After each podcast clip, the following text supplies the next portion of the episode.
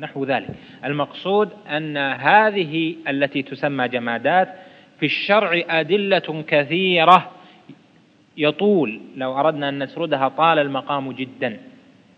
تدل على أن فيها حياة خاصة. فهنا الجدار جدارا يريد أن ينقض. هذا فيه إثبات الإرادة للجدار نأخذه بظاهره. أن الجدار له إرادة. يريد أن ينقض له إرادة خاصة. ثم أنه يريد أن ينقض. هل هذا ب بأنه يفعل به ذلك؟ أم أنه اختيار منه؟ الله أعلم لأن حقائق ذلك محجوبة عنا. نكتفي بهذا القدر. يعني أنا أرى أوجه أو وجوه جمع كثرة. وجوه الإخوة مع الأصول تجول. والسبب أني أستعجل في الكلام وهو كما ترون وقت ضيق ولا يمكننا أيضا أن نمشي كما ينبغي ولا بد من الإيضاح ما أدري كيف يكون. الكلام القليل قد لا يوضح المراد والاستعجال قد يتعبكم لكن على كل حال هي فتح للأبواب. أسأل الله جل وعلا أن ينفعكم وينفعني بأعمالنا كلها في هذه الحياة وفي الدار الأخرى. وصلى الله وسلم على نبينا محمد وعلى آله وصحبه. فتفضل نبدأ بالأصول. الحمد لله الله وسلم على نبينا محمد. أما بعد قال المؤلف رحمه الله والأمر استدعاء الفعل بالقول ممن هو دونه على سبيل الوجوب وصيغته افعل وهي عند الإطلاق والتجرد عن القرينة تحمل عليه. إلا ما دل الدليل على أن المراد منه أو الإباحة ولا تقتضي التكرار على الصحيح إلا ما دل الدليل على قصد التكرار ولا تقتضي الفوت والأمر بإيجاد الفعل أمر به وبما لا يتم الفعل إلا به. كالأمر بالصلاة فإنه أمر بالطهارة المؤدية إليها. وإذا فعل يخرج المأمور عن العهدة. تنبيه. وإذا فعل. وإذا فعل يخرج المأمور عن العهدة. تنبيه. من يدخل في الأمر والنهي ومن لا يدخل. يدخل في خطاب الله تعالى. المؤمنون وأما الساهل والصبي والمجنون فهم غير داخلين في الخطاب. والكفار مخاطبون بفروع الشريعة وبما لا تصح إلا به وهو الإسلام بقوله تعالى ما سلككم في سقر قالوا لم نكن من المصلين والأمر بالشيء نهي عن ضده والنهي عن الشيء أمر بضده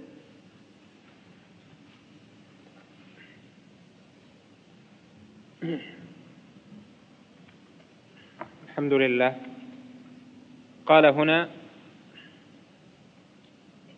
الأمر والأمر استدعاء الفعل بالقول ممن هو دونه على سبيل الوجوب.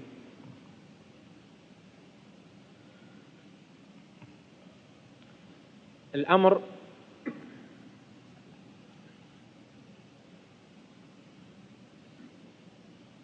في اللغة تارة يراد به الطلب على وجه مخصوص. وتارة يراد بالأمر الفعل. كما قال تعالى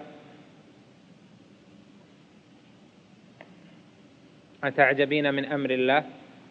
يعني من فعل الله جل وعلا.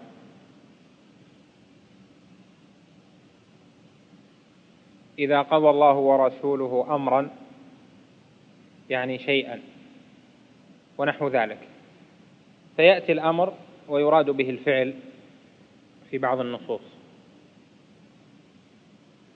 أما في الاصطلاح فهنا عرفه صاحب الورقات بقوله الأمر استدعاء الفعل بالقول ممن هو دونه على سبيل الوجوب. استدعاء الفعل الاستدعاء يعني الدعوة إلى الفعل. فإذا الأمر دعوة إلى الفعل إلى فعل المأمور به. بالقول فإن كان الأمر بإشارة أو بكتابة أو نحو ذلك لم يصر أمرا عندهم. وهذا فيه نظر. لأن الكتابة إذا كانت من الشارع أو النهي إذا كان من الشارع فإنه بمنزلة القول أو الإشارة فإنها إذا كانت ظاهرة الدلالة فإنها مثل القول وذلك لأن الجميع يشترك في أن الفعل مدعو إلى الإتيان به. النبي صلى الله عليه وسلم كتب إلى الأمصار كتب إلى قيصر وإلى هرقل وكتب إلى عدد من ملوك الأصقاع يدعوهم إلى الإسلام. ويأمرهم بالإسلام لله جل وعلا. وهذا أمر منه بالكتابة فإذا الصحيح أن نقول إن هذا القيد وهو قوله بالقول أنه ليس بدقيق ليس بصحيح لأن الكتابة أو الإشارة من الشارع أنها تدل على الأمر إذا كانت يستدعى بها الفعل. فإذا استدعاء الفعل بالقول ممن هو دونه. هنا نظر إلى جهة الآمر وجهة المأمور. فيكون الآمر أعلى من المأمور. الآمر أعلى من المأمور قدرا. فإن كان الآمر مساويا للمأمور سمي ذلك التماسا. وإن كان الآمر أدنى من المأمور منزلة سمي ذاك سؤالا وطلبا ودعاء. كما نخاطب الله جل وعلا نقول اللهم اغفر لي.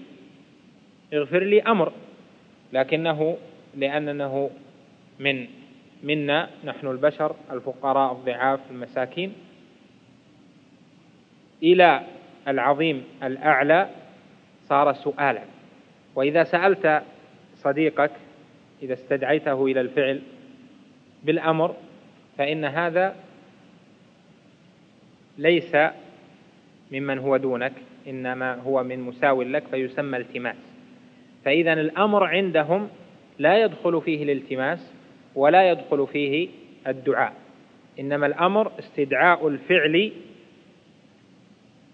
من قائله أو من الكاتب أو من المشير ممن هو دونه قدرا. عبد لسيده أو من سيد لعبده رجل لزوجته مسؤول عمل لمن يعمل عنده مؤجر أو مستأجر على للأجير وحاكم لرعيته ونحو ذلك. هذا كلها أمر لأنه ممن هو دونه. قال على سبيل الوجوب. وقوله هنا على سبيل الوجوب يعني أن يكون الأمر واجبا. وهذا فيه نظر لأن المؤلف كأنه يرى بذلك أن الندب كما سيأتي لا يدخل في لا يكون مأمورا به في ظاهر الأمر. والأولى أن نقول في تعريف الأمر أن الأمر استدعاء الفعل ممن هو دونه على وجه الاستعلاء. استدعاء الفعل ممن هو دونه على وجه الاستعلاء. واضح استدعاء الفعل ممن هو دونه على وجه الاستعلاء ما معناها؟ يعني أن يكون الآمر في أمره مؤكدا جازما. وبعض علماء الأصول يقولون على وجه العلو وهذا ليس بصحيح لأن العلو صفة للآمر والاستعلاء صفة للأمر في نفسه فيكون على وجه الاستعلاء يعني الأمر فيه فيه جزم أو فيه شدة وفيه غلظة ونحو ذلك حتى يخرج من الالتماس حتى يخرج منها الالتماس والسؤال والى آخره. إذا تحصل لنا أن تعريف الأمر يصلح أن نقول إن الأمر هو استدعاء الفعل ممن هو دونه على وجه الاستعلاء لا على وجه العلو. وعلى سبيل الوجوب ليست بصحيحة لأن المندوب مأمور به لكن الأمر ليس بجازم. قال وصيغته افعل صيغة الأمر افعل وهي عند الإطلاق والتجرد عن القرينة تحمل عليه يعني على الوجوب. أولا هو حد الصيغة بإفعل. وهذا تقريب وتمثيل. وإلا فإن صيغ الأمر كثيرة.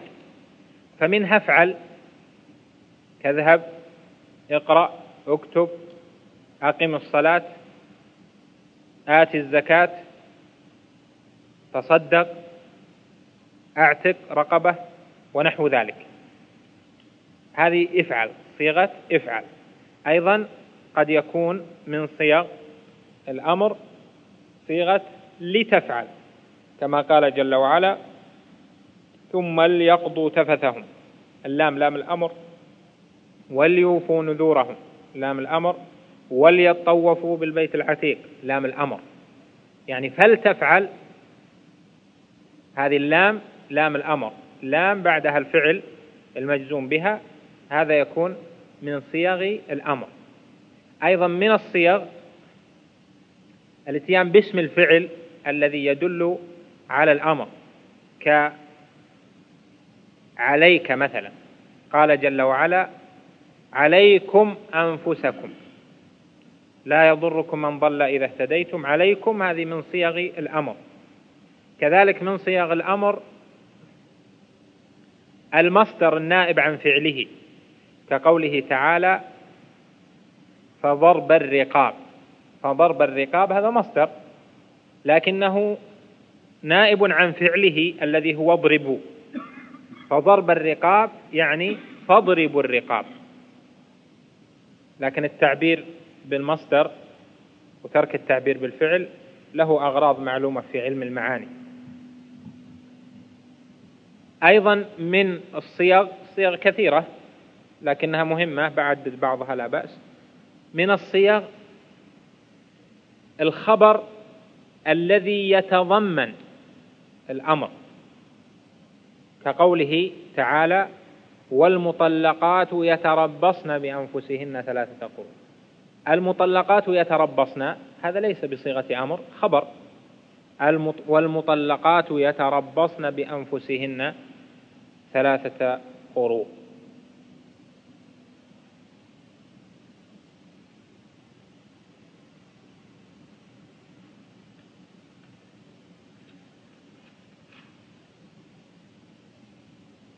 إلى غير ذلك من الصيام. قال وهي يعني الصيغة على صيغة تفعل عنده وعندنا على أي من هذه الصيغ التي ذكرت وهي عند الإطلاق والتجرد عن القرينة تحمل عليه على الوجوب يعني أن الأصل في الأمر أنه يفيد الوجوب وجوب أي شيء وجوب الامتثال. يعني أن الامتثال واجب من لم يمتثل كان متوعدا على عدم الامتثال بالعقوبة. وهي عند الإطلاق والتجرد عن القرينة تحمل عليه. عند الإطلاق ماذا يريد بالإطلاق؟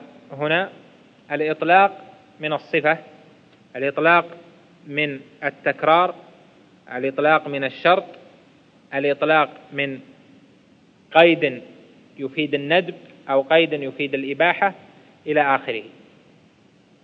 قال والتجرد عن القرينة. هذا احتراز لأنه قد يتصل بالأمر قرينة تنقله من كونه أمرا للوجوب يحمل على الوجوب إلى أمر للاستحباب أو أمر للإباحة. فقد يكون الأمر للإباحة وله مواضع. فمما قاله أهل العلم أن الأمر يكون للإباحة ليس للوجوب ولا للندب في مواضع. منها أن يكون الأمر بعد نهي. إذا أتى الأمر بعد نهي عند جمهور العلماء دل على الإباحة. كما قال جل وعلا يا أيها الذين آمنوا لا تقتلوا الصيد وأنتم حرم. فنهى عن قتل الصيد والمرء محرم. وقال جل وعلا وإذا قال جل وعلا فإذا حللتم فاصطادوا فأمر بالاصطياد. قال أهل العلم أمر بالاصطياد بعد النهي عنه. فيفيد عند جمهورهم أن الأمر للإباحة لأنه أتى بعد النهي. وعند المحققين أن الأمر بعد النهي يرجع المنهي عنه يرجع المأمور به إلى ما كان عليه قبل النهي. مثاله أيضا قوله تعالى فإذا قضيت الصلاة فانتشروا في الأرض وابتغوا من فضل الله. انتشروا في الأرض هل هو للوجوب؟ ابتغوا من فضل الله هل هو للوجوب؟ قالوا هذا للإباحة. على قول الجمهور أو على قول المحققين أنه لرد الأمر لأصله ومعلوم أن أصل الانتشار في الأرض والابتغاء من فضل الله بالبيع ونحوه أنه مباح. أيضا من المواضع يعني البحث هذا بحث الأمر طويل جدا لكن نذكر أهم ما فيه. من المواضع التي الأمر فيها يكون بالقرينة دال على الإباحة أن يكون الأمر أتى بعد سؤال تعليم. إذا أتى بعد سؤال للتعليم يعني سؤال الاستفهام في طلب العلم فيكون الأمر بعده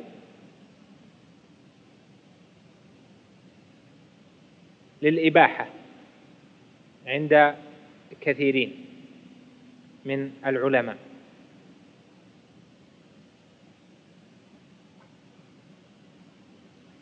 ومن المواضع التي يكون فيها الأمر للإباحة أن يكون بعد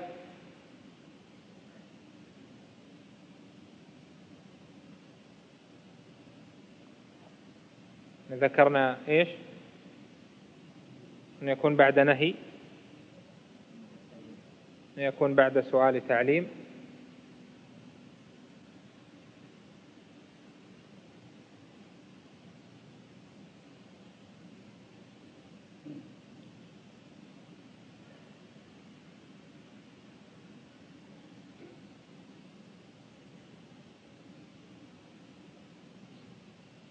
نسيت الثالث.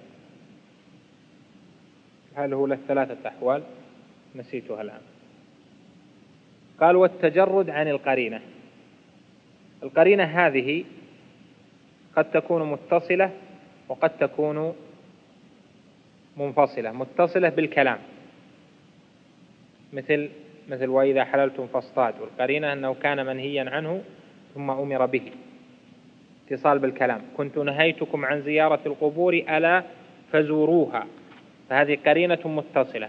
أو قرينة منفصلة يعني هذه في آية وتلك في آية أخرى. هذا الأمر في حديث الذي يفيد الوجوب والقرينة التي تصرفه عن الوجوب في حديث آخر. القرينة إما أن تكون متصلة وهذه في الغالب تنقله إلى الإباحة وقد تكون منفصلة قد تكون متصلة وهذه تكون للإباحة في الغالب أو قد تكون منفصلة وهذه تكون للاستحباب. إذا فالأمر قد يكون للوجوب وهو الأصل وقد يكون الأمر للاستحباب لقرينة دلت على ذلك. مثاله قوله تعالى فكاتبوهم إن علمتم فيهم خيرا. فكاتبوهم للاستحباب. وكذلك قوله جل وعلا وافعلوا الخير لعلكم تفلحون. هذا أمر بفعل الخير. ودلت القرينة المنفصلة أن من الخير ما هو مستحب ليس بواجب. فيكون وافعلوا الخير هذا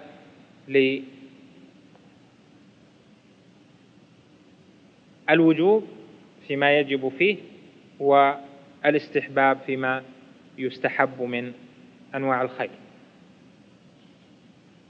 هذه القرائن التي تنقل الأمر من الوجوب إلى الاستحباب كثيرة.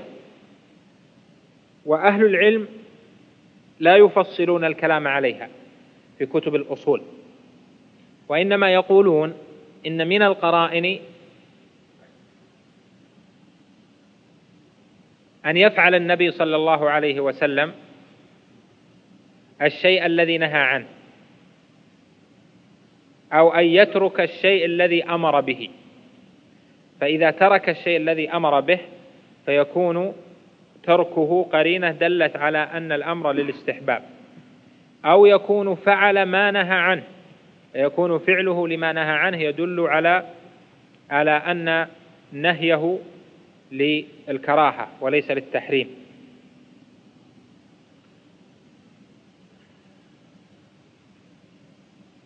أيضا قالوا من القرائن أن يكون الخبر في صفة في المعاملات المالية.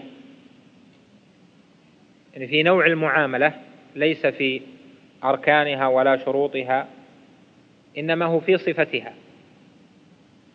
فيكون الأمر إذا كان في مع... في صفة معاملة مثل الإشهاد في البيع فإن هذا يدل على الاستحباب. كذلك قالوا إذا كان الأمر في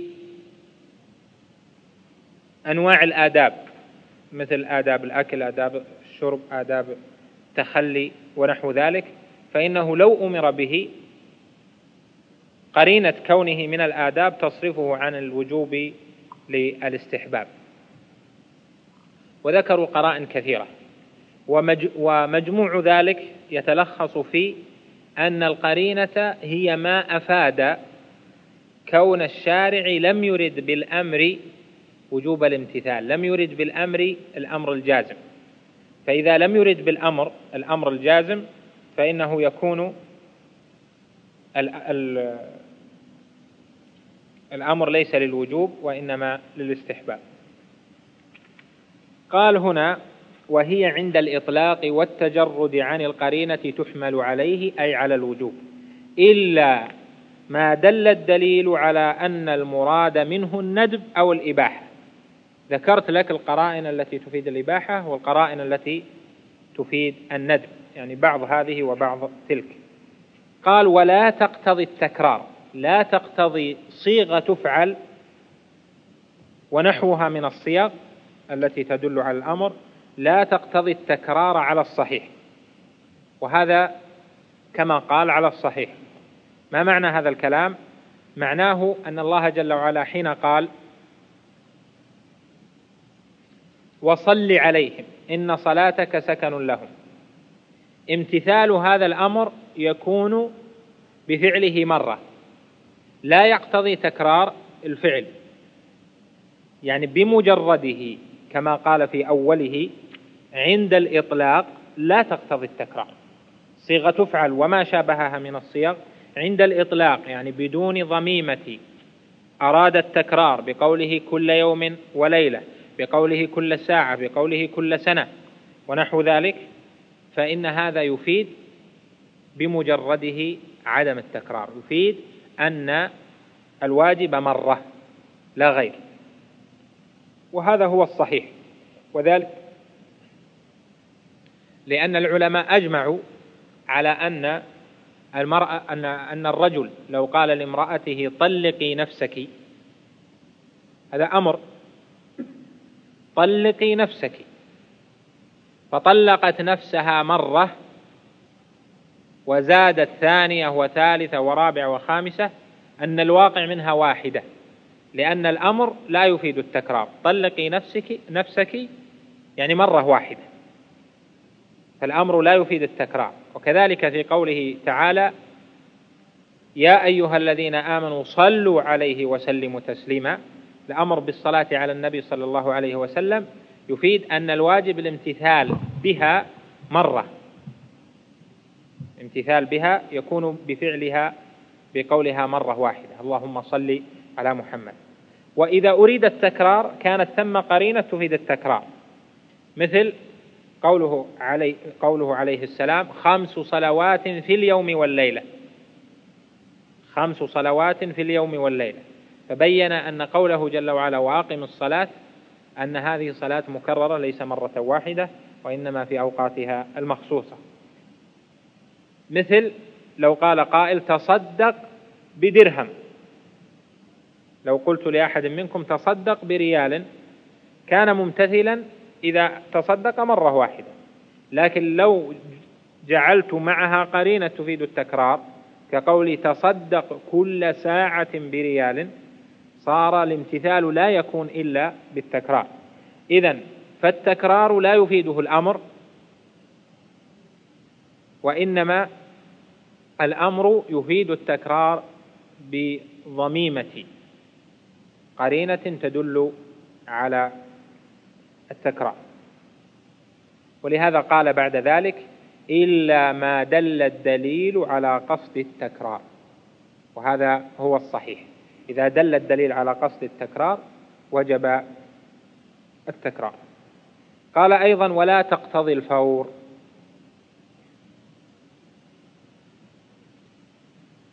نقف هنا خمس ونصف.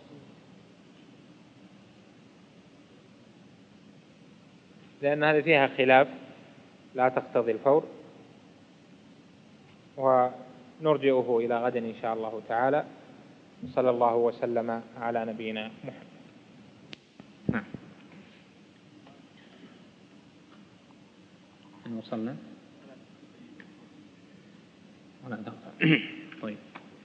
الحمد لله. مع الأصول قال الجويني في أثناء كلامه على الأمر ولا تقتضي الفور. لا تقتضي الفور. يريد لا تقتضي صيغة تفعل الفور.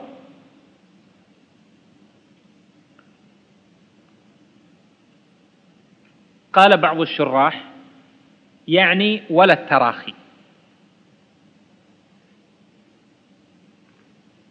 فإنه كأنه يقول إن قول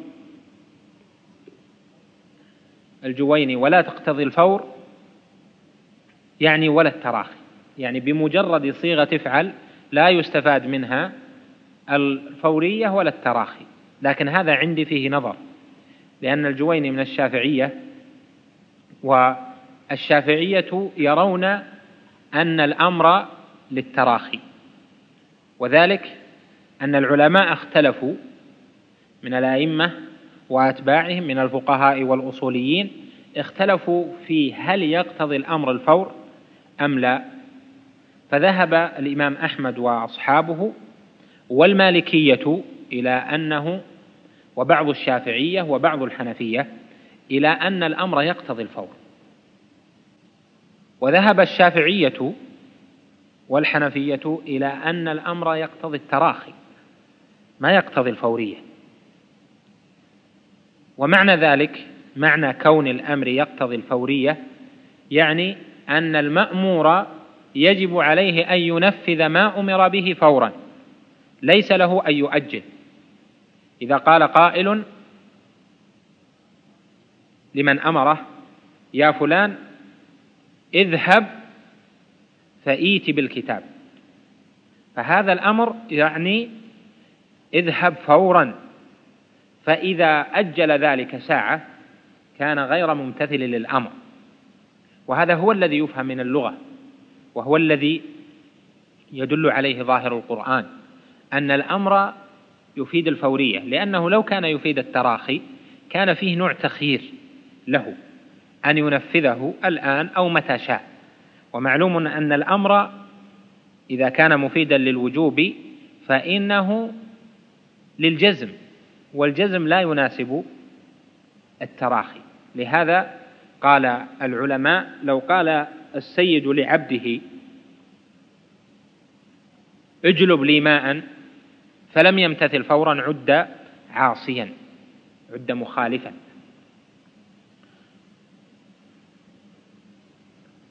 طائفة من العلماء يرون أن الأمر للتراخي يعني لي المأمور أن يؤخر الامتثال عن وقت الخطاب. وهذا الخلاف له ثمرات فقهية مهمة. فمثلا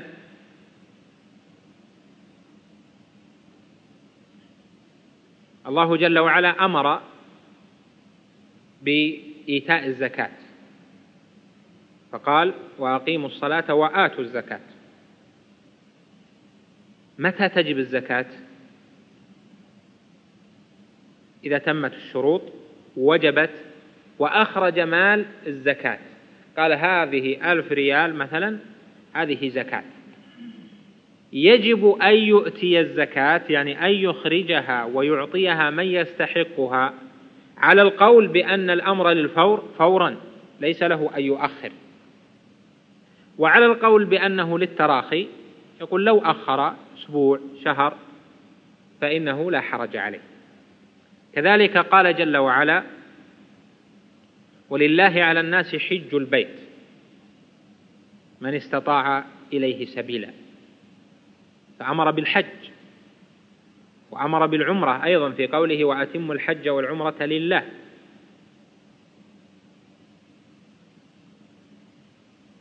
فهل لهذا المخاطب بهذا الأمر أن يؤخر الامتثال؟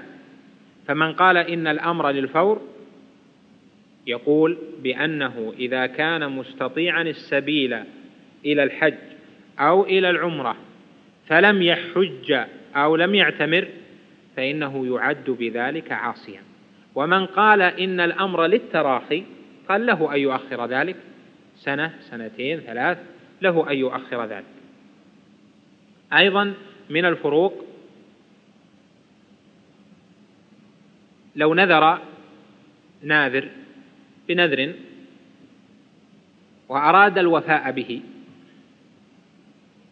الوفاء بالنذر واجب أليس كذلك؟ مأمور به. من نذر أن يطيع الله فليطيعه هذا واجب. فعلى القول بالفورية وهو الصحيح فإنه يجب أن يوفي بهذا النذر فورا يعني فور تمكنه من الوفاء به. وعلى القول بالتراخي يقال يبقى في ذمته. كذلك أنواع الكفارات. واحد عليه كفارة كفارة يمين.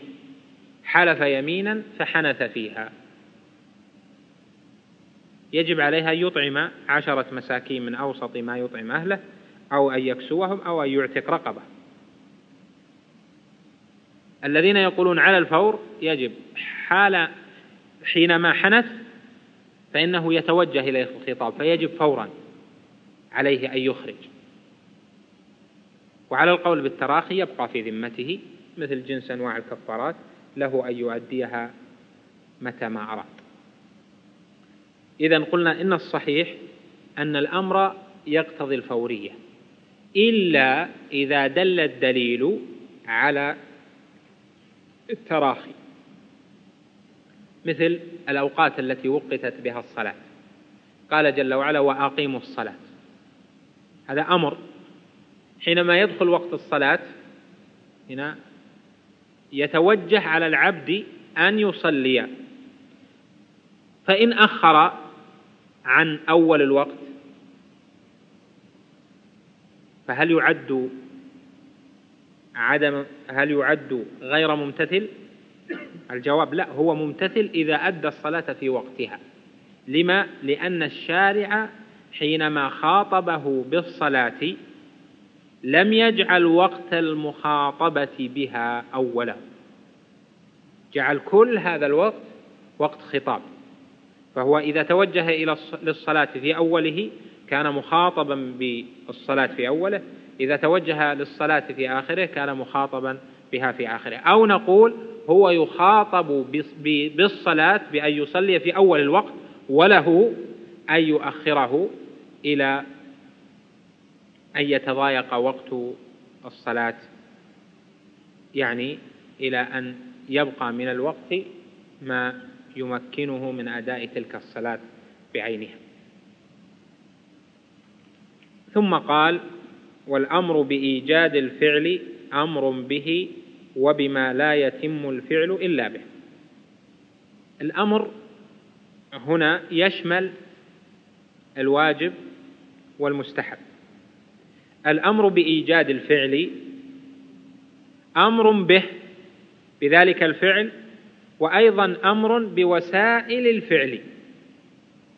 وهذه هي التي يسميها العلماء ما لا يتم الواجب إلا به فهو واجب وما لا يتم المستحب إلا به فهو مستحب وهكذا.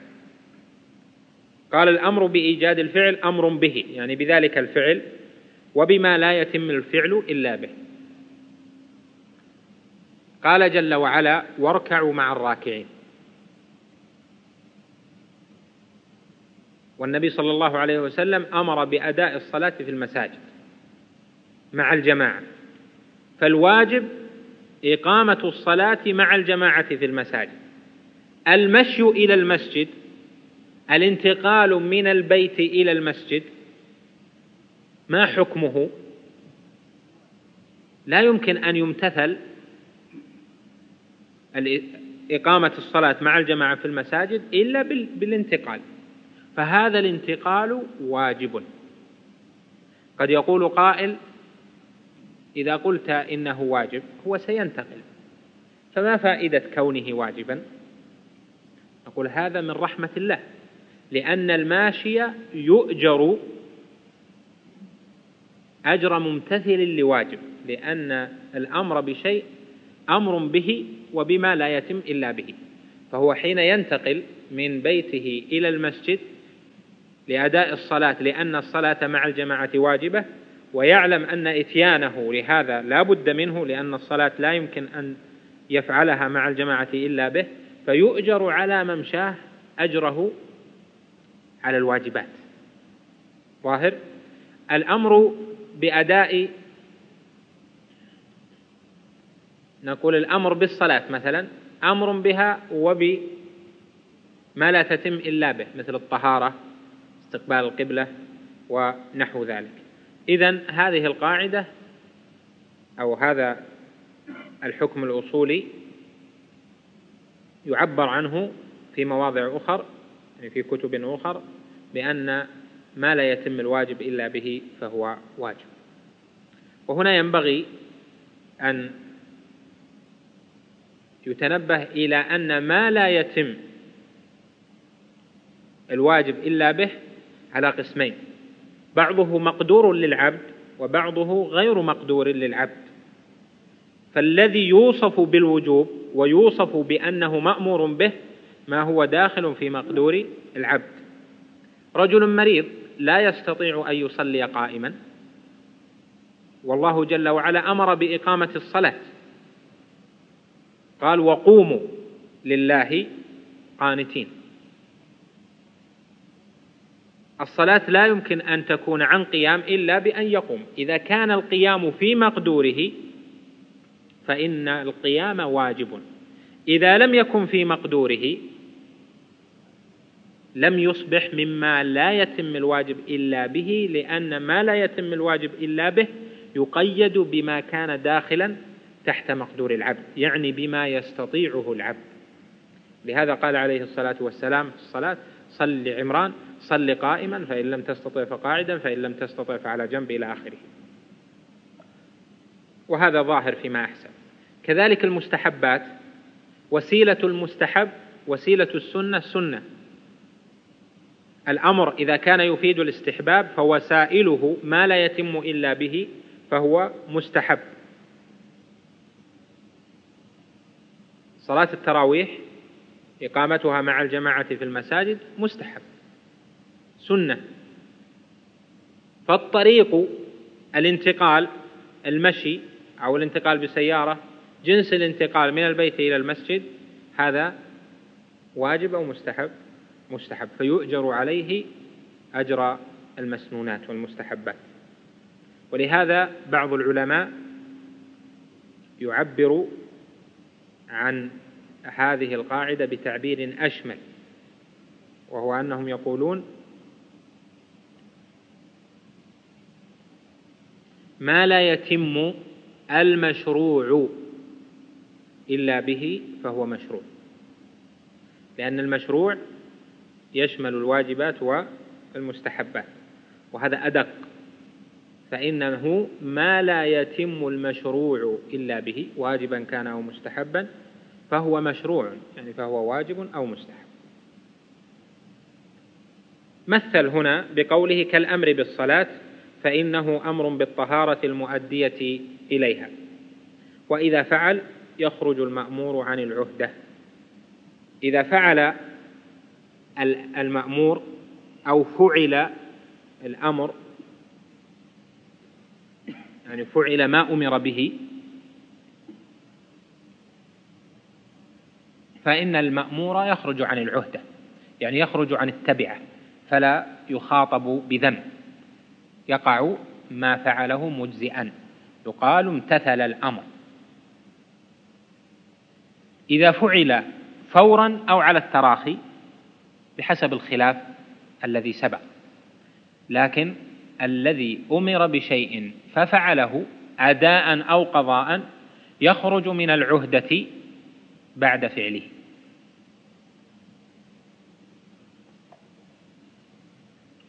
ما فائدة هذا الكلام؟ فائدته أنه لو مات وقد خوطب لو مات وقد خوطب بأمر. فما الذي يجب؟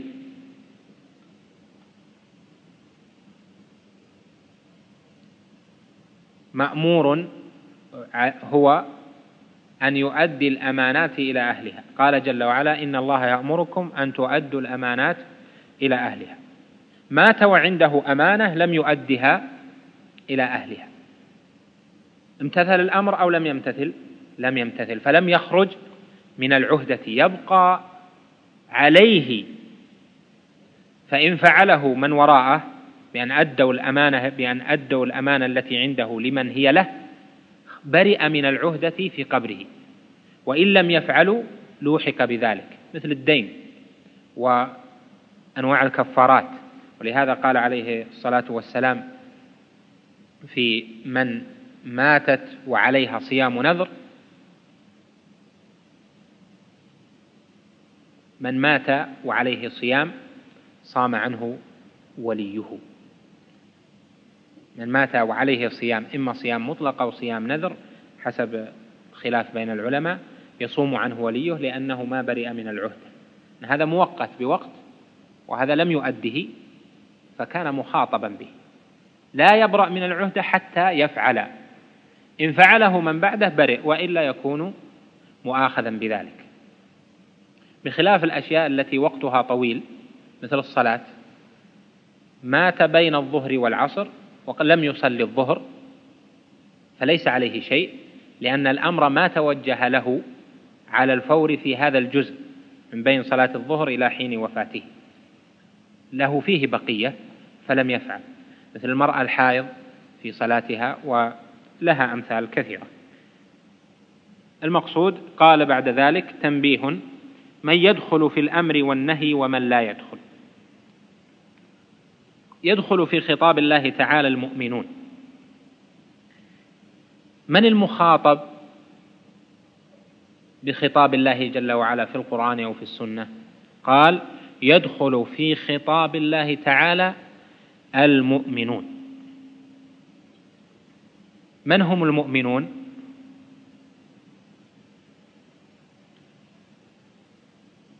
يعني المكلفين. البالغ العاقل الذي بلغ سن التكليف. هذا هو الذي يدخل في الخطاب. فمعنى ذلك أن أن من هو دون سن البلوغ ليس مخاطبا بالتكليف. يدخل في خطاب الله يعني بالتكليف المؤمنون. استثنى قال وأما الساهي والصبي والمجنون فهم غير داخلين في الخطاب. الساهي الذي سهى عن أداء ما أمر به. وها هنا ألفاظ متقاربة تكثر عند الأصوليين وعند الفقهاء منها النسيان نسي السهو سهى يسهو. ومنها الغفلة غفل عن كذا. فما الفرق بينها؟ نعم الساهي لا يؤاخذ والناسي أيضا لا يؤاخذ والغافل أيضا لا يؤاخذ. لأن الجميع ما خالفوا قصدا للمخالفة. هذا ساهي. وذاك غافل وذاك ناس. والله جل وعلا يقول ربنا لا تؤاخذنا إن نسينا أو أخطأنا. وثبت في الصحيح أن الله جل وعلا قال قد فعلت. فلا يؤاخذ الناس. ومثله الساهي. النسيان يكون لشيء سبق العلم به. فلم يذكره حال فلم يذكره في الحال. قل نسيت كذا. كان عالما به فنسيه. ولهذا قال بعض العلماء النسيان متعلق بما كان. الغفلة تقابل النسيان. الغفلة متعلقة بما يكون. يقول غفلت عن هذا الشيء حتى صار وكان. غفلة عما يكون. والسهو بينهما يكون عما كان وعما لم يكن. يكون عما كان وعما لم يكن. لهذا في حديث ذي اليدين المعروف في قصة سهو النبي صلى الله عليه وسلم حيث قال ذو اليدين يا رسول الله أقصرت الصلاة أم نسيت؟ وهو عليه الصلاة والسلام سهى. بهذا سمي سجود السهو. لأن النسيان السهو يكون عما كان وعما لم يكن. هنا عبر بالسهو. يشمل لأنه يشمل الأمرين. وبعض العلماء يقول الغفلة تشملها جميعا. وعلى العموم الخطب يسير. فالساهي كما ذكرت لك السهو يكون عن ذكر وعن غير ذكر. يعني عن تذكر ما ينبغي وعن عدم تذكر. سهى عن الشيء يعني غفل عنه ما يدري عنه أصلا. أو يكون على ذكر منه ثم نسيه سهى عنه مثل ما مثلت لك. اذا فقوله وأما الساهي يدخل فيه الناس ويدخل فيه الغافل. كل هؤلاء غير مخاطبين. لما؟ لأن الله جل وعلا خاطب من يعقل من يتقبل الأمر. وهؤلاء في تلك الحال ليسوا متقبلين الأمر. والصبي الصبي هو من لم يبلغ. وهذا كما جاء في حديث علي وغيره الذي المروي في السنن الحديث الصحيح أنه عليه الصلاة والسلام قال رفع القلم عن ثلاثة عن النائم حتى يستيقظ وعن الغلام أو قال الصبي حتى يبلغ وعن المجنون حتى يفيق. فهذا الساهي لغير مؤاخذ الصبي من لم يبلغ أيضا لا يدخل في التكليف المجنون أيضا لا يدخل في التكليف. لهذا قال فهم غير داخلين في الخطاب. إذا تقرر ذلك فها هنا مسائل مهمة تتبع ذلك.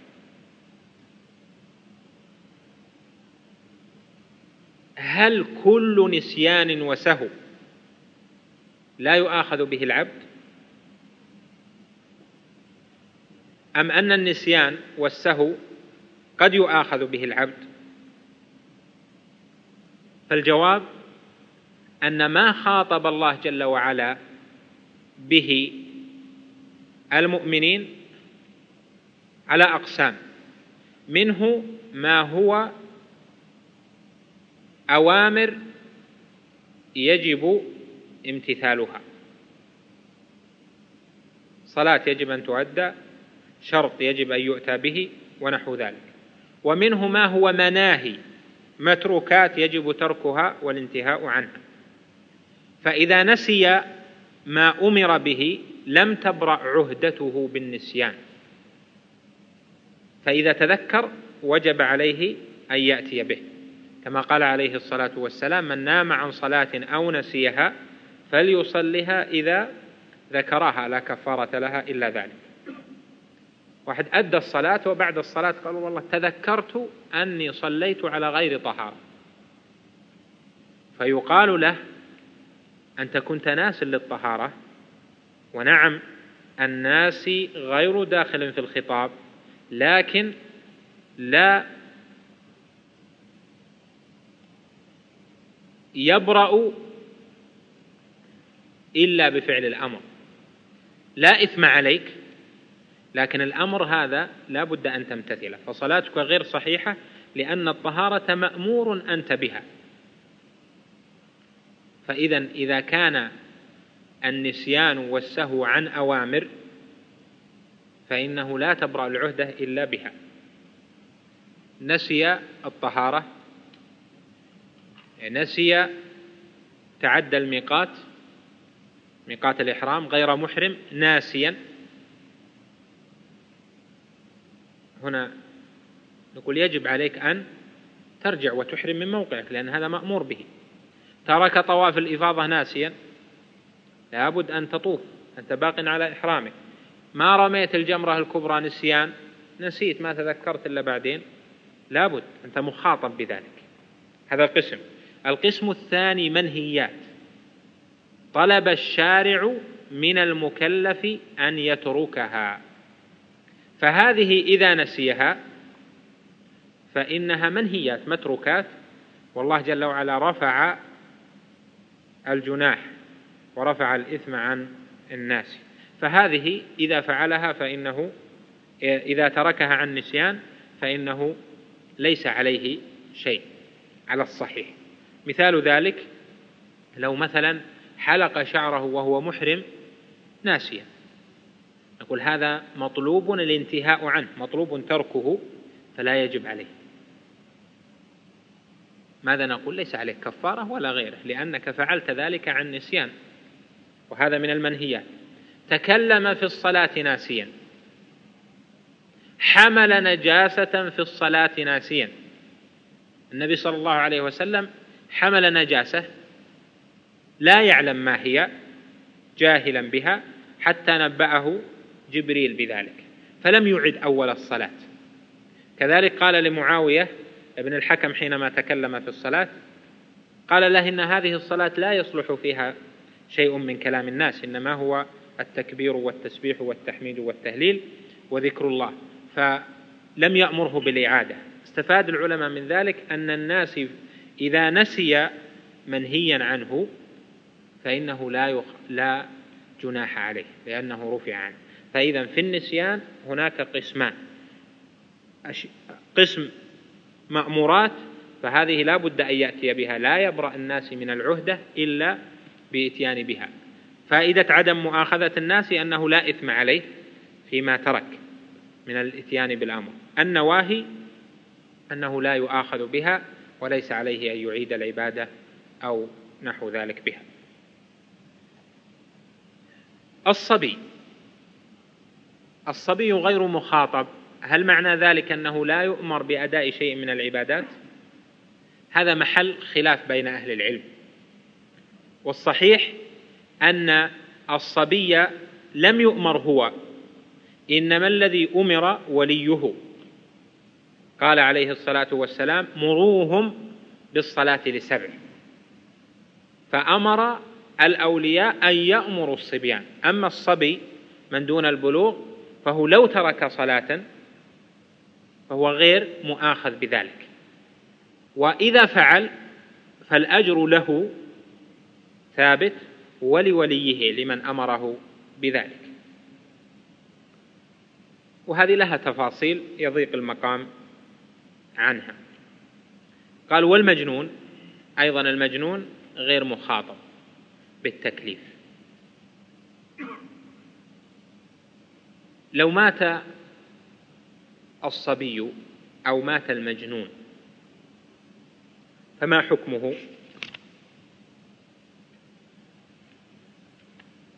ابحثوا الجواب لأنه باقي فقرات كثيرة. قال والكفار مخاطبون بفروع الشريعة. الكافر مخاطب بالإسلام. أولا ومخاطب بكل ما خوطب به المؤمنون. مخاطب بالصلاة مخاطب بالزكاة مخاطب بالحج مخاطب بالصوم. مخاطب بأن يترك الزنا بأن لا يشرب الخمر بأن لا يأخذ الربا. كل فرع من فروع الشريعة فهو مخاطب به. هو مخاطب بالإسلام أولا وبكل فروع الشريعة. وهذا هو الصحيح أن الكفار مخاطبون بفروع الشريعة. وذلك لقول الله تعالى وويل للمشركين الذين لا يؤتون الزكاة. فتوعدهم بهذا الوصف فتوعدهم بالنار لهذا الوصف وهو أنهم لا يؤتون الزكاة. وكذلك قال جل, قال جل وعلا ما سلككم في سقر؟ قالوا لم نك من المصلين وهي من الفروع. وهكذا. ما معنى كون الكافر مخاطبا بفروع الشريعة؟ معناه أنه يح أنه يعاقب على تركه للإسلام الذي هو الأصل ويعاقب على تركه لكل فرع من فروع الشريعة. فالكافر يجتمع عليه أنواع من المخالفات. قد يكون يستدل بعقله أو بحسنه على بعض أوامر الإسلام. فيأتي بالأخلاق الحسنة يصدق الحديث لا يكذب لا يرابي لا يزني ونحو ذلك. فيكون عقابه دون عقاب الكافر الذي لم يأتي بالإسلام ولم يأتي بهذه الأوامر. فإذا الكفار مخاطبون بفروع الشريعة. المخاطبة هذه تظهر أثر يظهر أثرها في الآخرة. أما في الدنيا فلا أثر لها. يعني لا يلزم الكافر بأن يصلي قل أنا كافر يقال صل أنا كافر يقال زكي لا. لا يخاطب بذلك. وإنما أثر هذا الخطاب يظهر في الآخرة. إلا ما كان في باب الأمر والنهي فإنه لا يجوز للكافر أن يظهر المحرمات في دار الإسلام كما هو مبين في محله. ذكر الدليل قال لقوله تعالى ما سلككم في سقر قالوا لم نكن من المصلين قال والأمر بالشيء نهي عن ضده والنهي عن الشيء أمر بضده طبعا الأمر هذا يشمل الواجبات والمستحبات. الأمر الواجب والأمر المستحب بالشيء نهي عن ضده وكذلك النهي المحرم أو المكروه عن الشيء أمر بضده. وبعض العلماء يعبر بتعبير آخر هو أحسن من هذا يقول الأمر بالشيء نهي عن أضداده والنهي عن الشيء أمر بأحد أضداده. وهذه هي العبارة الصحيحة. الأمر بالشيء نهي عن أضداده جميعا. لأن هنا يقول نهي عن ضده يحمل على أنه يريد جنس الضد. إذا كان له ضد فهو نهي عن هذا الضد بعينه. إذا كان له أضداد فإنه نهي عن الأضداد جميعا. والنهي عن الشيء إذا نهى الشارع عن شيء فإنه أمر بأحد أضداده. مثال ذلك الأمر بالشيء نهي عن أضداده.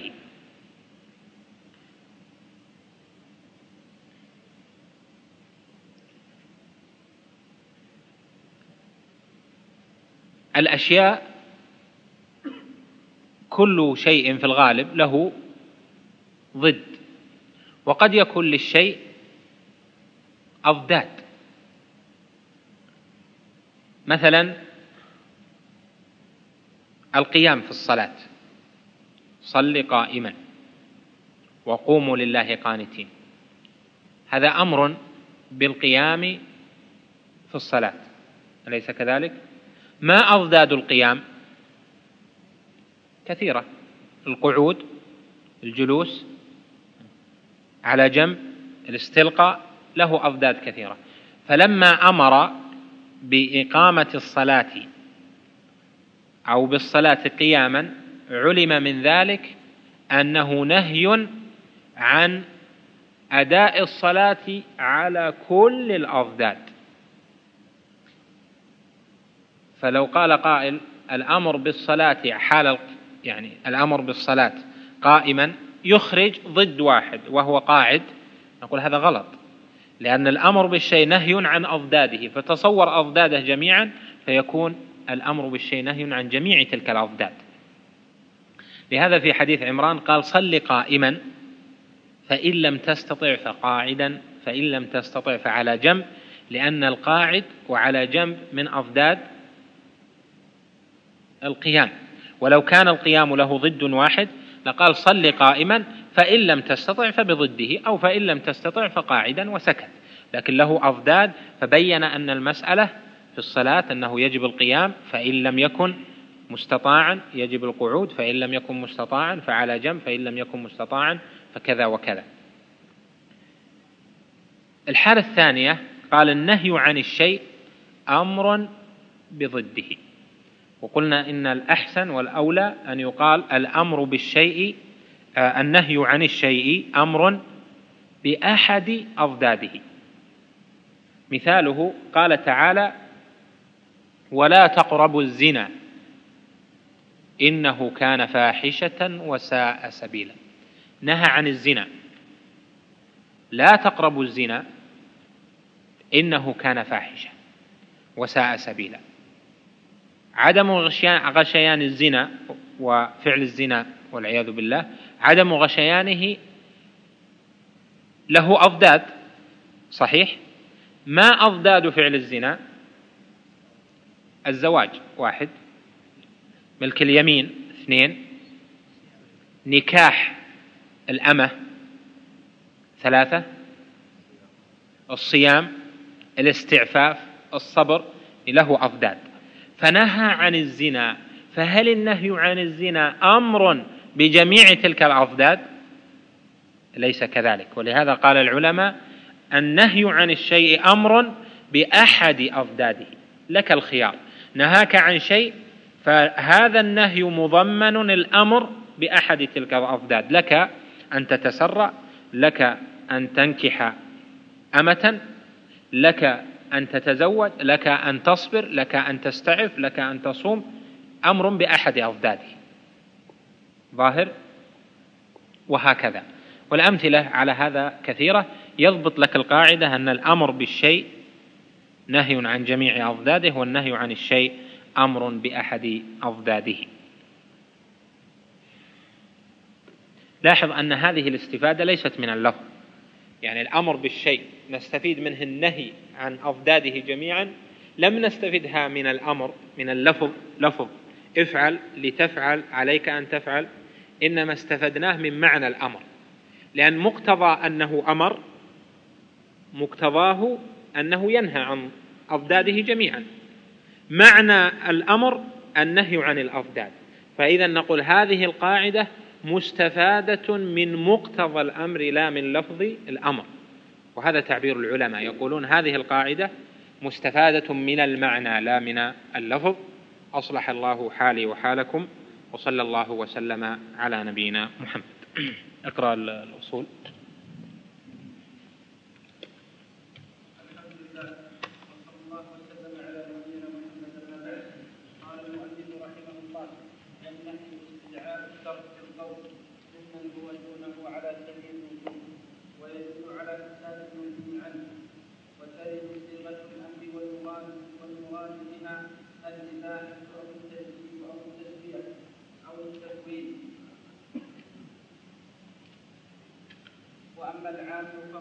لا خلاص بركة بركة.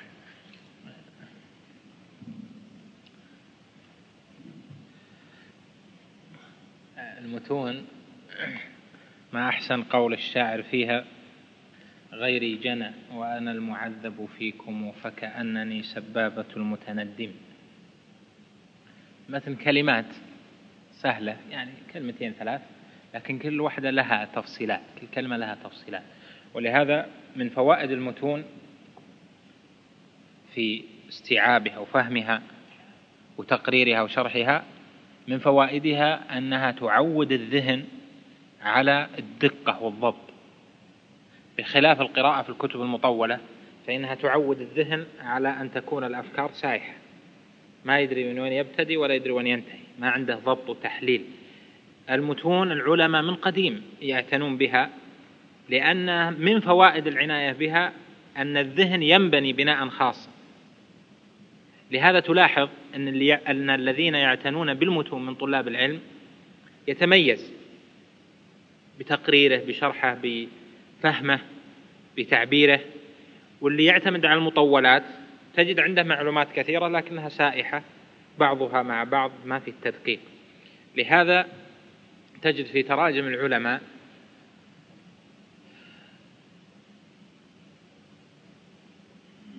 أي كتاب من كتب التراجم القديمة؟ تراجم القرن السابع الثامن التاسع العاشر الحادي عشر الثاني عشر أو من قبلهم من العلماء. تجد أنه في الترجمة يقولون قرأ مثلا إذا كان شافعيا يقول قرأ التهذيب قرأ التنبيه للشيرازي. تنبيه صغير أصغر من زاد المستقنع أو قريب منه. إذا كان حنبليا قال قرأ مختصر الخرقي صغير مختصر الخرقي لماذا العلماء يركزون أنه قرأ هذا المتن الصغير على المشايخ وقرأ ذاك المتن على المشايخ وقرأ ذاك المتن وكلها متون صغار؟ وإذا ذهبت ما تجد أنه يقال فلان قرأ فتح الباري قرأ صحيح مسلم قرأ الم... ما تجد هذا. لما؟ لأن هذه المتون الصغيرة القصيرة هذه إذا شرحت بحقها وكان الطالب عنده استعداد لتقبل الشرح تبني ذهنه في دقة الأخذ ودقة التعبير عن المسائل وأن كل كلمة لابد لها معنى. وإذا بني ذهنه على هذا الفهم أيضا يتبع ذلك بناء اللسان. لسانه تفكيره دقته في نظره وتركه تفسيره للأشياء حتى في لعلاقاته مع الآخرين ونظرته للأمور يكون عنده شيء من الدقة. وهذه من فوائد التي لأجلها اهتم العلماء بهذه المتون القصيرة. ليس فقط لأنها متون قصيرة يمكن أن تنهى بسرعة لا. ولكن لأجل أن شرحها يعود الطالب على أن العلم ليس بكثرة الكلام. علم مركز. كلمة وهذه معانيها تفصيلها يكون على هذا النحو أما من جهة الكلام فإنه سهل. أي واحد منكم والحمد لله الآن انتشر القراءة والكتب موجودة ممكن يقرأ آه، باب كامل ويأتي ويلقيه يهذ هذ لكن هذا ما يكون مرتبا ما يكون دقيقا. تجد أن عنده معلومات لكنها غير سائحة بعضها من هنا وبعضها من هنا.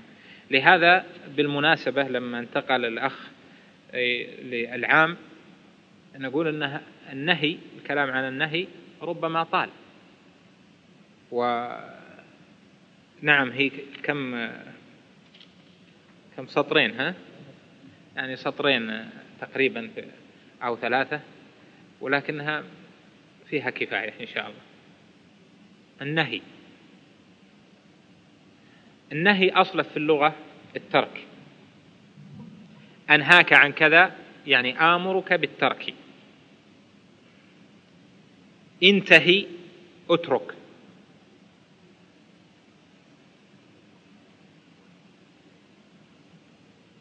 انتهوا خيرا لكم يعني اتركوا ذلك خيرا لكم. أما في الاصطلاح يعني اصطلاح الأصوليين فلهم في تعريف النهي تعريفات كثيرة. منها تعريف صاحب الورقات حيث قال النهي استدعاء الترك بالقول ممن هو دونه على سبيل الوجوب. مقابل للأمر تذكرون أن الأمر عرفه بقوله استدعاء الفعل بالقول ممن هو دونه على سبيل الوجوب. النهي استدعاء الترك يعني طلب الترك بالقول يطلبه الأعلى من الأدنى على سبيل الوجوب. هذا تعريف صاحب الورقات. وقد ذكرت لكم في الأمر أن هذا التعريف فيه مؤاخذة والأحسن منه والأصح أن يقال إن النهي استدعاء الترك ممن هو دونه على وجه الاستعلاء. فنخرج بالقول يعني نترك كلمة بالقول لأنه قد يكون النهي بالكتاب أو بالإشارة ويدل على النهي الجازم أو غيره. ونترك أيضا على سبيل الوجوب ونقول على وجه الاستعلاء لأنه قد يكون للتحريم وقد يكون للكراهة.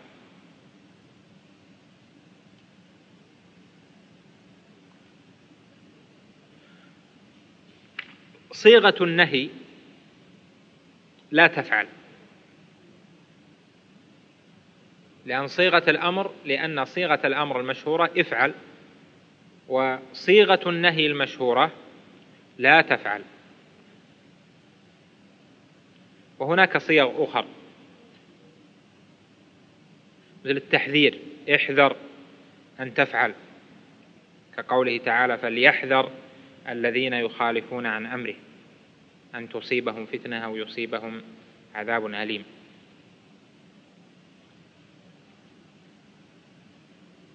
قال العلماء إن كل مسألة من مسائل الأمر ثم مسألة على وزانها من مسائل النهي لأن النهي نقيض الأمر مقابل له.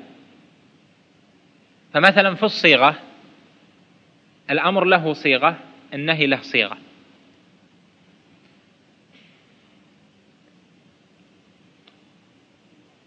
صيغة الأمر افعل صيغة النهي لا تفعل. الأمر استدعاء الفعل النهي استدعاء الترك.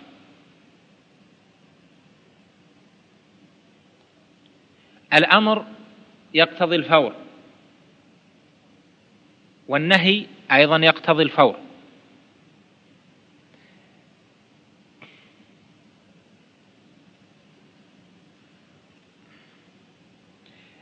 الأمر يخرج بفعله عن العهدة. النهي يخرج عن العهدة بالانتهاء عنه وهكذا. فكل مسألة من مسائل الأمر يأتي مسألة على وزانها للنهي. لهذا صار فهم الكلام على باب النهي في الأصول ينبني بناء على فهم مسائل الأمر. من المسائل الجديدة أو نقول لما صار النهي يقابل الأمر لما صار مسائل النهي مثل مسائل الأمر. لما؟ لأن حقيقة الأمر طلب للفعل وحقيقة النهي طلب بعدم الفعل. فكلاهما طلب. وكلاهما فيه إلزام وفيه استعلاء واستدعاء ممن من الأعلى لمن هو دونه. لكن هذا طلب بالفعل وذلك طلب بعدم الفعل. ففي الحقيقة كل منهما قريب من الآخر لكن اختلفا في المعنى. فصار هذا أمر لأنه يطلب منه الفعل وهذا صار نهي لأنه يطلب منه الترك. لهذا ظاهر لديك من التعريف أنه يقابل الأمر.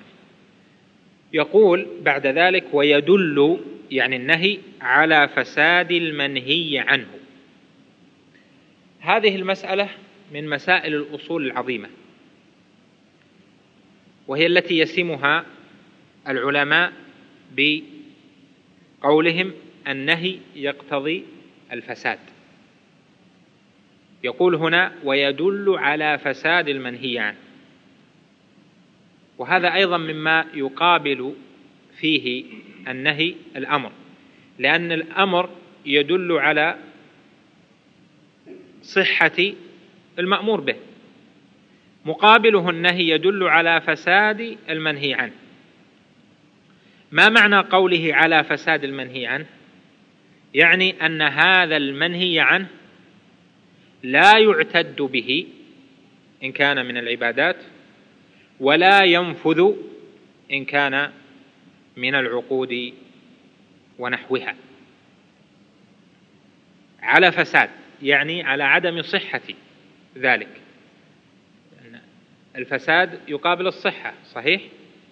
لأن الصحة هي ما يتعلق به النفوذ ويعتد به شرعا والفساد ما لا يتعلق به النفوذ أو الفاسد ما لا يتعلق به النفوذ ولا يعتد به اللي هو الباطل. كما مر معنا. إذا قوله يدل على فساد المنهي عنه يعني أنه لا يعتد بالعبادة ولا ينفذ العقد. هذه الكلمة وهي أن النهي يقتضي الفساد من المسائل المشهورة في الأصول وصنفت فيها مصنفات. ومن أجمعها كتاب للعلاء المعروف يعني الفقيه الشافعي المعروف سماه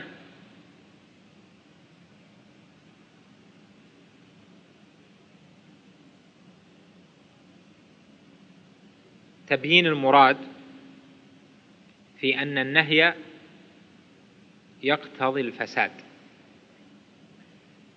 والعلماء في هذه المسألة مختلفون. فمنهم من يحكم على المنهي عنه بالفساد مطلقا على أي جهة كان.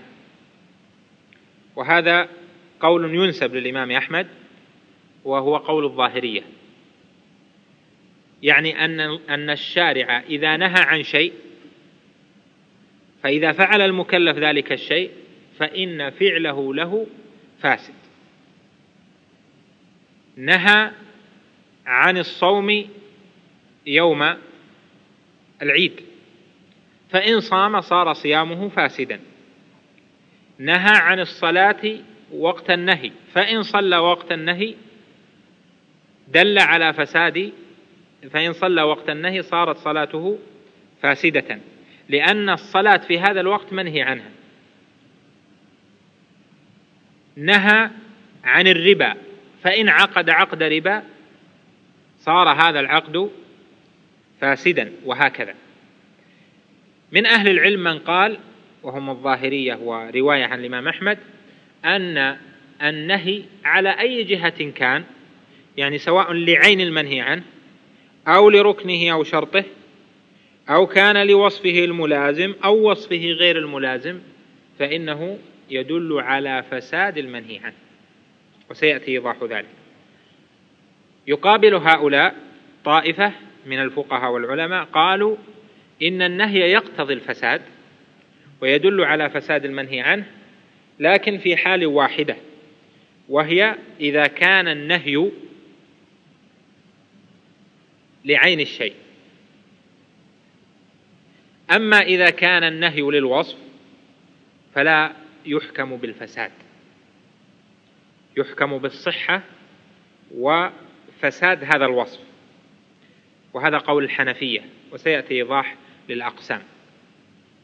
وقال آخرون النهي إذا تعلق بعين العباد بعين المنهي عنه أو بوصفه الملازم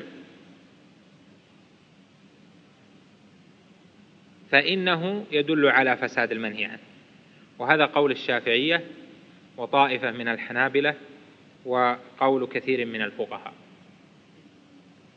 نعم. حنفية؟ الحنفية يقولون النهي يدل على فساد المنهي عنه في حالة واحدة وهي أنه إذا كان النهي متعلق بعين المنهي عنه. مثل لا تقربوا الزنا.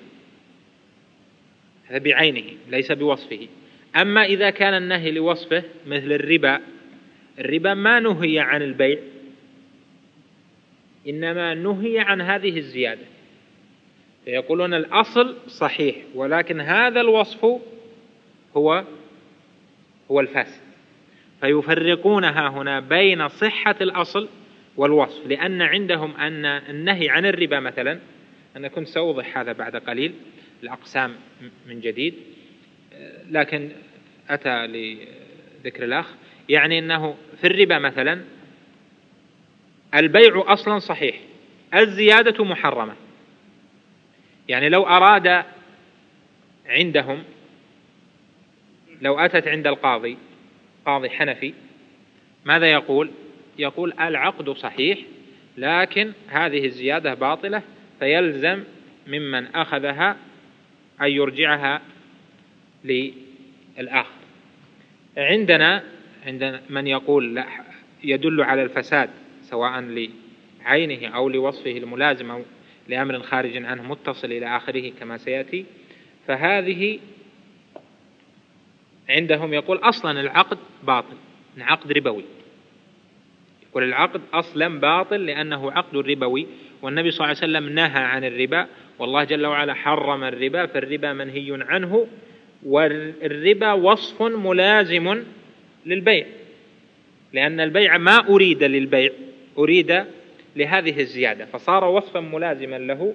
فلهذا يدل على فساد العقد جميعا. فيقول أصل العقد فاسد. أما أولئك يصححون العقد. وطبعا تصحيح العقد وعدم تصحيحه له آثاره له آثاره الأخرى. إذا تبين ذلك فهناك قول الرابع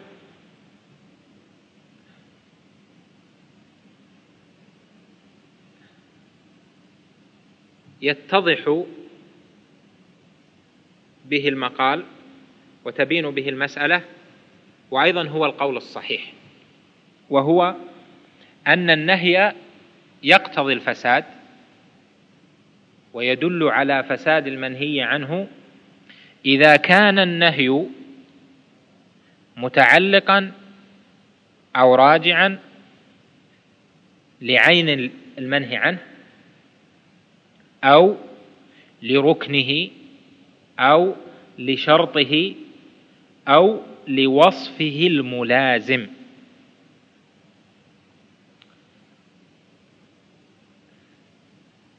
أولا لرك لعينه ثانيا لركنه ثالثا لشرطه رابعا لوصفه الملازم. وهذا في الحقيقة ظاهر وبين وبه تتضح المسألة لأن مسألة النهي يقتضي الفساد. لو قرأت عنها في كتب الأصول فلن يعلق منها بذهنك كثيرا. السبب السبب في ذلك هو أن كلامهم فيها غير واضح. لأنهم يقولون راجع لعين المنهي عنه لوصفه الملازم لوصفه المنفك لشرطه فيها فيها نوع غموض. لكن إذا قسمتها عينه ركنه شرطه وصفه الملازم بقي لفهم المسألة أن نفهم ما هو عين المنهي عنه ما هو ركنه ما هو شرطه ما هو وصفه الملازم. إذا اتضح ذلك اتضح الأصل وهو أنه يدل على فساد المنهي عنه إذا تعلق بعينه. يأتي السؤال الآن. هنا ما معنى عين الشيء؟ الجواب إذا كان النهي لم يقيد بصفة للشيء وإنما نهي عن الشيء نفسه. كما في قوله جل وعلا لا تشرك بالله. لا تشرك بالله نهى عن الشرك. فهذا نهي عن عين الشرك. فيدل على فساده وأنه لا يعتد به. قال جل وعلا لا تقربوا الزنا. الزنا منهي عنه. هل نهي عن وصف متصل بالزنا؟ لا عن الزنا نفسه. هذا النهي عن عن عين الشيء. نهي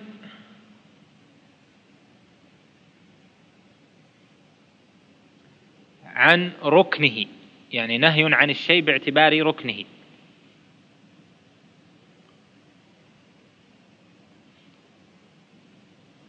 مثلا الصلاة لها أركان.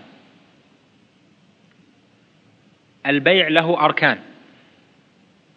فمن أركان البيع مثلا؟ إيش أركان البيع؟ لا. القبول والإيجاب والعاقدان. صحيح؟ قبول وإيجاب و وإيش؟ وعاقدان يعني بائع ومشتري ومثمن. هو القبول والإيجاب هي الصيغة. ومثمن يعني أربعة. صيغة قبول وإيجاب عاقدان بائع ومشتري ومثمن. بالمناسبة نذكر لكم إيش معنى الركن؟ كيف تفهم الركن؟ أركان الشيء؟ هل تحفظها حفظ؟ إذا حفظتها فطيب لكن الأركان أخذها العلماء بالاستنباط. الركن ما تقوم عليه ماهية الشيء والماهية هي ما يصلح جوابا لسؤال ما هو. لو سألك سائل ما هو البيع؟ قلت البيع واحد بيشتري ها؟ ثاني بيبيع وفي السلعة مع البائع. فيقوم المشتري يقول بعني وذاك يقول شريت. صحيح؟ هذا هذا حقيقته. لو قال لك قال ما هو البيع؟ فهذا جوابه هذه ماهية البيع. الماهية هي الأركان. في جميع العقود تستمر عليها وفي غير العقود أيضا. فإذا الأركان هي ما تقوم عليه ماهية الشيء والماهية ما يصلح جوابا لسؤال ما هو. البيع الآن هناك مثمن. هذا المثمن من الأركان صحيح؟ المثمن لنفرض أنه دم. دم أو لحم خنزير أو نحو ذلك. فباع لحم خنزير أو باع دما. أليس هذا المثمن من الأركان؟ صحيح من الأركان. فالشرع نهى عن هذا عن بيعه عن بيع الدم وعن بيع لحم الخنزير ونحو ذلك. فإذا النهي هنا جاء عن أي شيء؟ عن ركن من الأركان فيدل على فساد المنهي عنه. يعني على أن البيع لم يقم. لما؟ لأن حقيقة ما دام الشرع نهى عن عن أن يكون هذا الشيء ركنا عن أن يكون الدم أحد الأركان يعني هو المثمن فكأنه غير موجود فمعنى ذلك ما قامت الأركان. صحيح؟ فما قامت حقيقة العقد. في الشرط مثل الصلاة مثلا لا يقبل الله صلاة أحدكم إذا أحدث حتى يتوضأ. هنا نهى عن الصلاة إلا بطهارة. الطهارة شرط لصحة الصلاة. فصار النهي عن الصلاة لعدم توفر الشرط فدل على فساد المنهي عنه إلى آخره. وهذا واضح. نأتي للرابع وهو الوصف الملازم. وهناك بعض العلماء نعم هو الشرط هو اللي وضحت لك الطهارة في الصلاة. يعني الركن والشرط. الرابع الوصف. بعض العلماء يقسم الوصف ها هنا إلى قسمين تحقيقا. إلى وصف ملازم ووصف غير ملازم وصف منفك. الوصف الملازم الذي يلازم النهي. يعني أتى النهي عن عين المنهي عنه لا لأجل عينه ولكن لأجل وصفه. مثاله قال جل وعلا لا تقربوا الصلاة وأنتم سكارى. فنهى عن الصلاة فهل هذا النهي يدل على فساد الصلاة مطلقا؟ لا لأنه لم ينهى عن الصلاة لعينها وإنما نهى عن الصلاة لهذا الوصف الذي لازمها حين النهي. قال لا تقربوا الصلاة وأنتم سكارى. فإذا هذا وصف ملازم. فمن كان حال صلاته قد لزمه وصف السكر توجه له هذا النهي فصارت صلاته فاسدة. بخلاف الوصف المنفك مثل أن النبي صلى الله عليه وسلم نهى عن لبس الحرير. حرم على الرجال أن يلبسوا الحرير. هذا الحرير هل هو مرتبط بالصلاة؟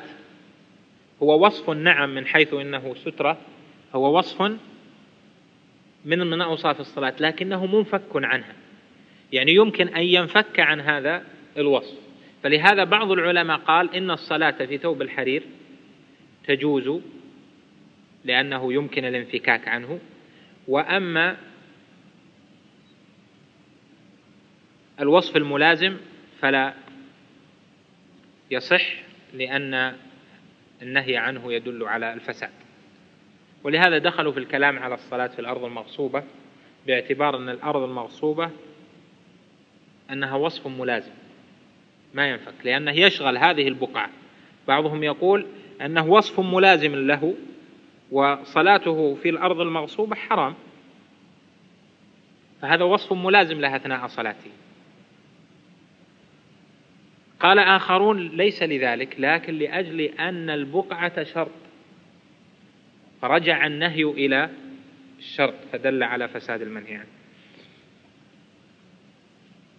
إذا تحرر لدينا أن النهي يدل على فساد المنهي عنه إذا كان النهي راجعا ل لإيش؟ لعينه ركنه شرطه. وصفه اللازم. قال بعض العلماء وهو مذهب الحنابلة أو لأمر خارج عنه لا عليه. مثل قوله تعالى يا أيها الذين آمنوا إذا نودي للصلاة من يوم الجمعة فاسعوا إلى ذكر الله وذروا البيع. نهى عن البيع بعد النداء. فهل